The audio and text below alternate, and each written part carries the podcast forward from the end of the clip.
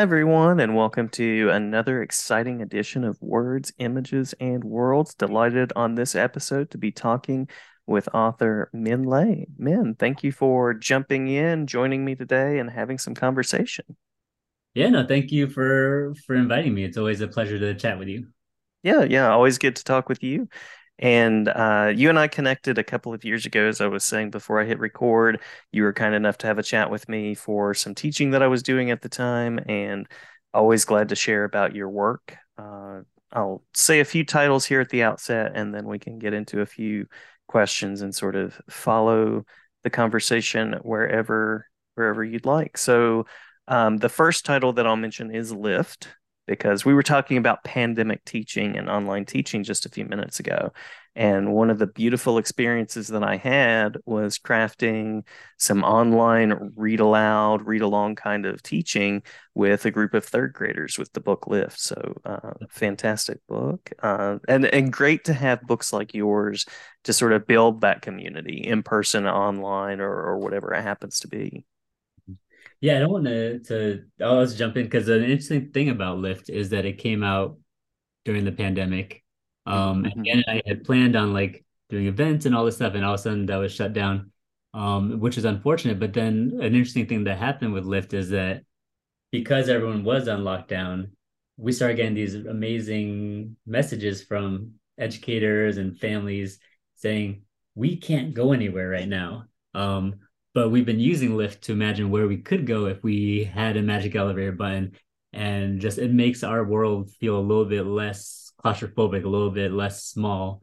So the fact yeah. that this book that was written before any of us had heard of covid was used in such a special way to help families especially children navigate covid was such a, a interesting turn of events and was a, a blessing in a lot of ways. And then dan and i posted a printable elevator button that anyone with a printer could print out. And so we get pictures of kids at home with their elevator buttons taped up to their their closet doors and like telling us where they would go. So all of that made the the disappointment of not being able to be out in the world and sharing the book um it made it even more beautiful to see a book being used in a way that none of us could have imagined but in a way that ended up even being even more powerful than um than I could have ever hoped for.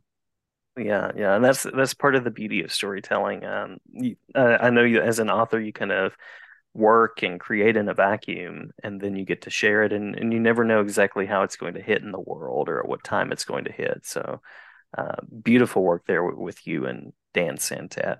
Oh, thank you. Yeah. Now, was it also Dan that was with you on uh, the Blur? Is that right? Yeah. So we've done um three books that are out so far um, Drawn Together, Lift, and The Blur. And then we have a fourth one coming out next summer. Nice, nice. Look, looking forward to that. And um, also love the the use of language in Drawn Together. Love that book. Um, yeah, yeah. And I'll mention I, am a big DC fan from the way back. I started reading DC in the 80s. It was one of those things that connected me with reading outside of school. So I'll also mention that you have Green Lantern Legacy and Green Lantern Alliance with, I think it's Andie Tong, mm-hmm. and uh, just some of the best work that I've seen with Green Lantern. Just really amazing stuff. Thank you. That that means a lot. It was such a. It, it's always a pleasure to hear. Well, it's it's fun to hear from new readers who mm-hmm. are using this book as an entry point into comics and into the DC universe. But it's also really gratifying to hear from people who have been in that universe for a long time and have been reading for a long time, and that this book um, satisfies those experienced readers as well. Because for me, coming into it, I mean, last year was the 80th anniversary of Green Lantern, and it's yeah. like there's so much history there, right? And there's a lot of weight to trying to create something new and fresh while still honoring what people love about this character and what people love about this universe. So, so that means a lot that that you as a someone who knows that world um the book resonate with you and, and fit in with your your understanding of the the characters and, and that universe. So so thank you. Absolutely. Yeah yeah. Um, and of course, the educator side of me then gets excited about sharing it with a new generation of readers that that might or might not be connected to DC or to these worlds that exist out there that can go, oh, oh yeah, this this is what a book can do, and um, you can really sort of dive into the pages of a book and see those layers of storytelling. So I, I really appreciate that. Oh, that that's great, and that, the hope is that a book like Green Lantern Legacy, especially, can like I said, honor that history there, but also serve as like a entry point, like a primer for like, okay, you don't mm-hmm. have to have that existing knowledge to to read it, and then it gives you the broad strokes of that universe and like the the way the the ring works and, and the core structure and all that. So something that operates both as um, a book for new readers and experienced readers. It's a it's a tricky balance to, to strike, but hopefully we we got it right. Yeah, yeah, I absolutely think so. And um, you know, sometimes you're in a fictional world, and I'm thinking especially about like these large universes that are sometimes part of, especially comics, but also like multi-entry fantasy volumes. You almost kind of have to read this wide expanse of material just to sort of know the references but that story is so unique and on its own, but also kind of linking to the larger world that I, I feel like it, it, works. And actually, um, you could even technically read Alliance, I would say, before or after Legacy. Oh. So that's a yeah, really creative balance there that that you struck. That's that that's good to know. Um, since I was writing it sequentially, I never thought about, or it's hard to imagine, like delink my writer brain from it and see how it would land if you're reading that first. So I'm glad it, it works that way. Um, a fun thing is that when I was working on the book, like I said, I wanted to make sure that the, we were told that the character didn't have to be in line with the continuity, right? The the directive we got from the editors was it has to be consistent with the nature of the character, but doesn't have to be consistent with the entire continuity because that's like so it kind of exists in its own little bubble. Um, but I wanted it to be as aligned as possible with everything that came before it. So I asked my editor if I could read some of the back matter. So she sent me a box, like I think two boxes, like this big, of all the the podcast you might be able to hear, but like a big box of all the Green Lantern issues, um, going back from the beginning. So I was up late at night reading everything, and I had to stop and pinch myself. I'm like, I'm getting paid right now to read comics. This is like the this is the dream. I wish I go back and tell like 13 year old Minh that he get to to do this. So yeah, it's it was a lot of fun research to to try to get to know that world as deeply as possible so that you can make those linkages and like subtle hints in there without having to have the book read like a textbook or feel like homework. You're just like reading the history, right? Like you want to be able to touch upon it and like um give the flavor of that universe without having to to give like a Green Lantern 101 lesson for a whole book. Oh yeah, yeah. And uh, so I'm curious, and, and, this is not on an official list of questions or anything, so you're welcome to pass. Um, but I'm just curious if there was uh, a story or a creator or anything from those those two big boxes that you were like, this is this is the one, or this is like the the series it's I really enjoyed the Silver Age comics uh, mm-hmm. of Green Lantern because it's I had Green Lantern as a character that I knew growing up. I mean, he's part of, like Hal Jordan, part of the Justice League, and John Stewart, but it wasn't a character that really resonated with me at the time as a young reader. I think it was something about the space aspect of it felt so far removed that it just didn't catch on, right? And um, mm-hmm. in the same way. But reading it this time, it's just the fact that it's a combination of it, it wasn't so much the willpower of Green Lantern that drew me, but the creativity side of it, right? Because yeah. as a as a character, they have to be creative to literally make these constructs. They're creating these things. So it's mm-hmm. like it's, it's character who depends on willpower and their imagination. And so the imagination side of things as a writer is what drew me to the character and then trying to think of like different ways of using that imagination, different ways of defining willpower, because there's such a, I think there, like, there's so many Green Lanterns within the Green Lantern Corps.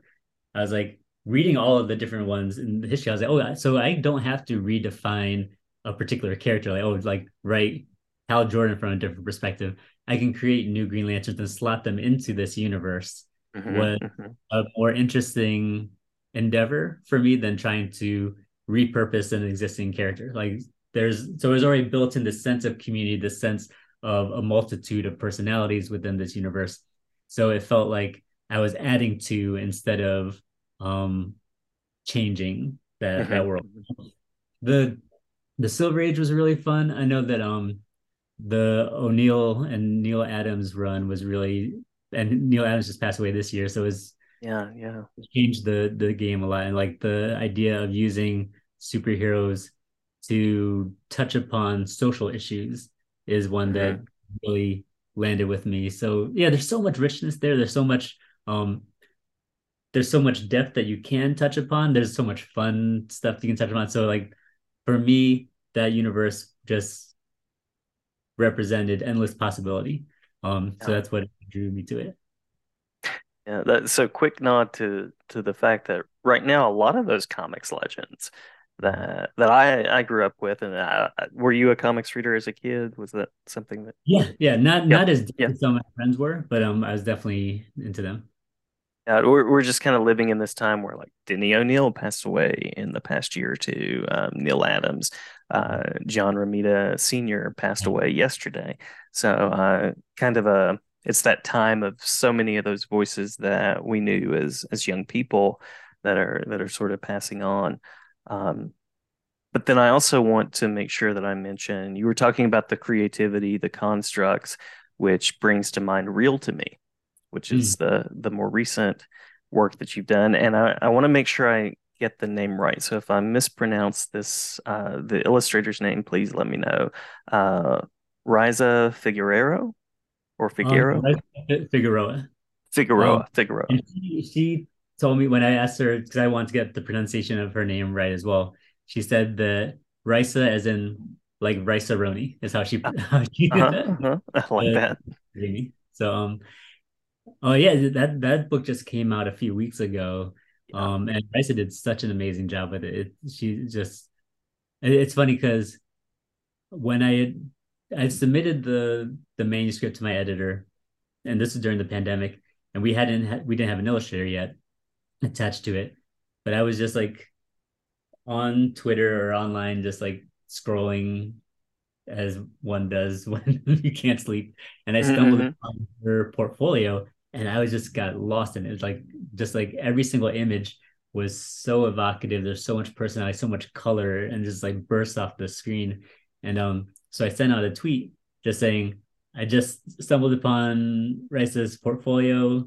Um, I live here now. It's like it's just like something like that. Just like um, and the next day or like the next week, my editor emailed me and she's like, "It's really funny that you did that because she's on a short list that we were considering. We're going to um share with you for for real to me and i was like she would be perfect i would love to see what she could do with this so so that that is that is a clear case of um the few times where twitter was a positive influence on my day as opposed to just drain, draining the the energy. Um so so yeah and she lives close by she lives about an hour away from me here in san diego. So we got to meet up a couple times.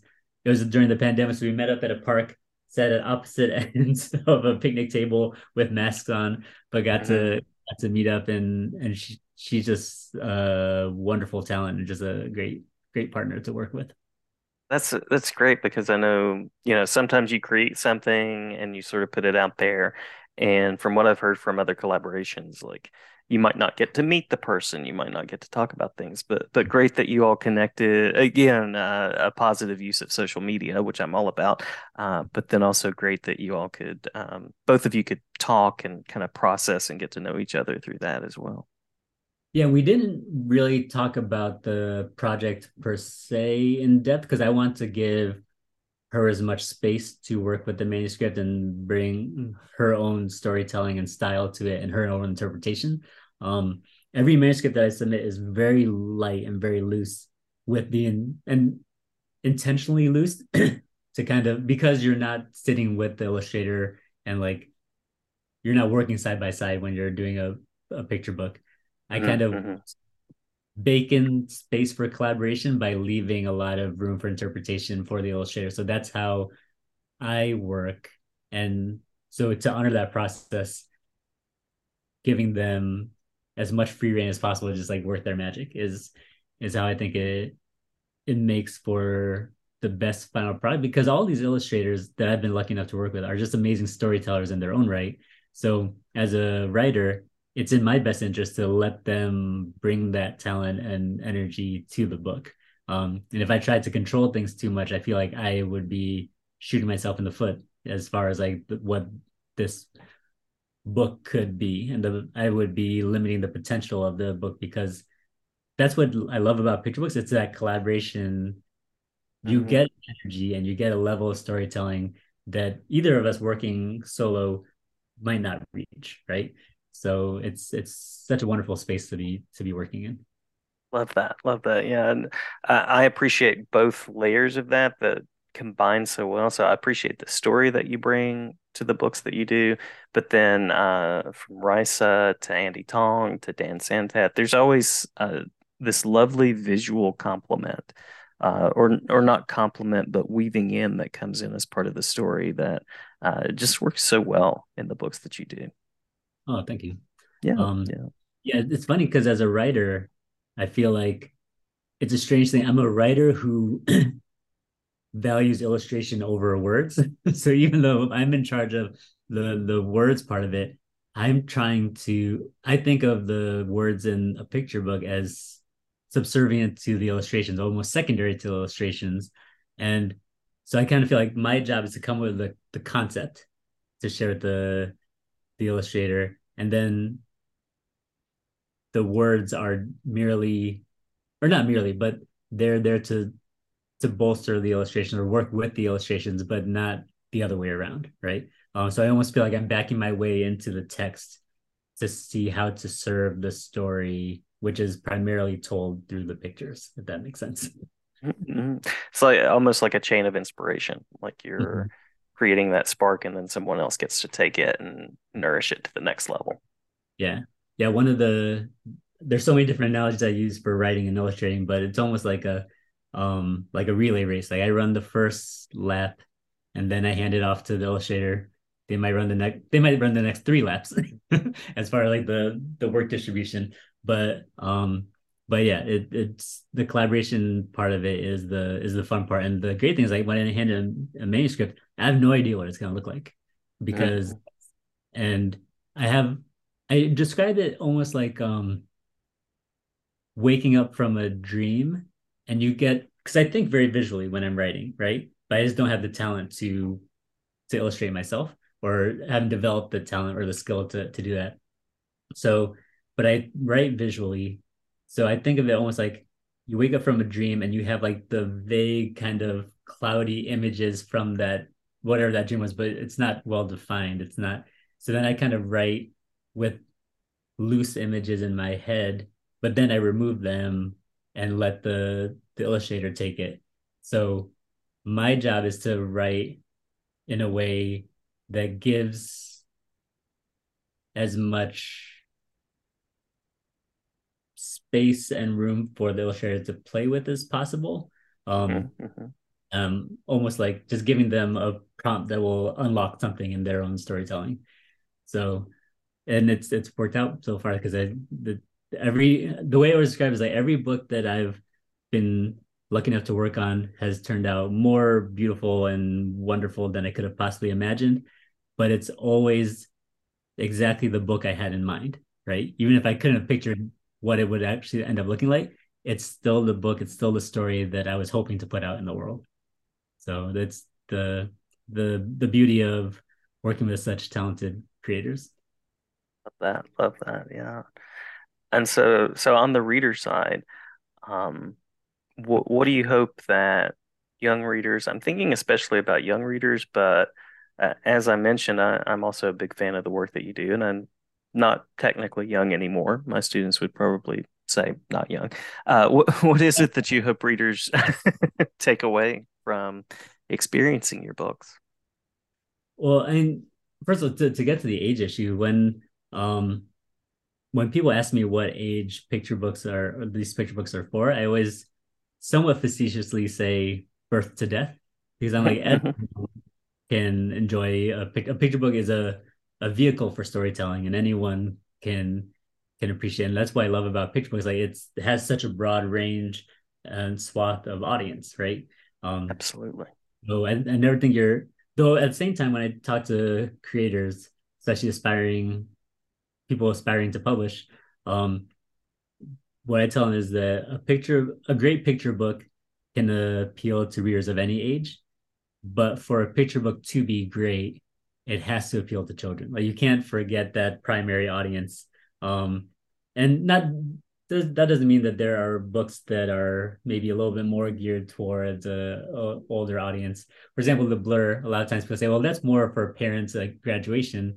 Um, but Dan and I read it to a group of uh, elementary school kids, and when we turned the page to the child becoming the blur, the whole gymnasium full of kindergartners started cheering and like got so it's like so even if there's a, a broad range of ages in your target group there has to be something there for a young audience to, to sink their teeth into and, and to enjoy. So i always try to maintain that balance when thinking about writing. But to get to your question about like what i hope readers will get from it um it's funny i was in vietnam recently and a librarian there said we just read all of your books and um, the one through line for all of them is this idea of connection, right? Ah, Connecting uh, yeah. with the whether it's like with the people in your community, within your family, within yourself through your artwork. Um, another librarian I was talking to was like, every book you've done is about um, the importance of creativity and books and the power of family and community. And for me, I'm like, if those are the themes that people are getting from these stories, then I'll I'll die a, a happy author. Um, yeah, because that theme of connection is something that is what drew me to to writing. And I always tell people that as a kid, I was debilitatingly shy, like super shy. I was like terrified of talking to to grown-ups, to, to anybody, right? Mm-hmm. Um, mm-hmm. I was you always found um safety in a book. You could always I could always connect with myself by reading a book, right? And like you connect with the characters in there. So what I tell kids when I talk to them is like as a young as a reader, books were my escape from the world. Um, but now as a writer, books have become my way back into the world because putting these stories out allows me to connect with kids everywhere, connect with like people like you, just like talking about the power of stories. It's my way of now connecting with so many people. Whereas before is my way of kind of like disengaging or like find like escaping, right? Right. right. Um, so for me, the magic of books is their ability to connect people across time and space and all of that. And um, so the fact that connection is a through line for all these stories is something that's meaningful to me and if not intentional, makes sense. That that that would be kind of like the underlying um theme to to everything that I put out there. that makes sense. Absolutely, and so powerful. And as I mentioned it at the beginning, um, you know, I'm an educator, and so I enjoy walking into classrooms. But having books like the the one that I mentioned first was Lift, having books like that that allow for those connections, where you know an author's voice can come into that space and uh, Dan Santat's visual voice can come into that space, and all of a sudden we're, I'm asking questions and we're creating something new. Um, it's it's a really beautiful thing. It's a beautiful thing to be able to to share in, um, and and it takes the the author, it takes the audience, and and so it's a it's a great collaboration and connection. Oh, thank you. And I, I think something, especially with a book like Lift, the hope is that a book the impact of a book ripples out, right? So like the when I talk about books as a connection, um, that's also connecting you to the reader to the sense of possibilities with your imagination, right? So the for a book like Lift, it's like it's hopefully introducing the idea of like where you could go if you had your own elevator bump. Like what the like the the fact that through the power of a book and your own imagination, you can go anywhere, right? So when kids write to us and share us like where they would go and teachers will like put up an elevator button or something in the room then all the kids will write about the adventures they go on.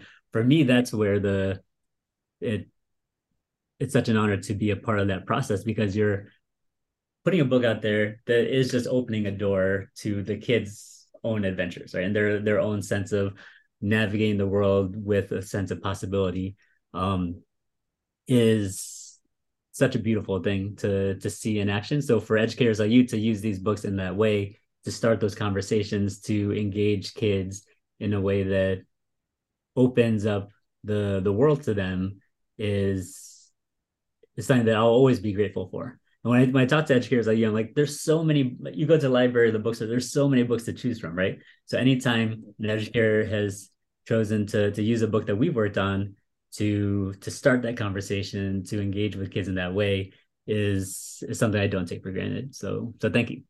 Oh, absolutely, absolutely, and um, there's a joy in the curation of that to to read first for yourself, and then I love it when I find a book and even a particular page or set of pages, and I go, oh, I've got to share this with um, this class or this colleague or whatever it happens to be. There, there's great joy in that.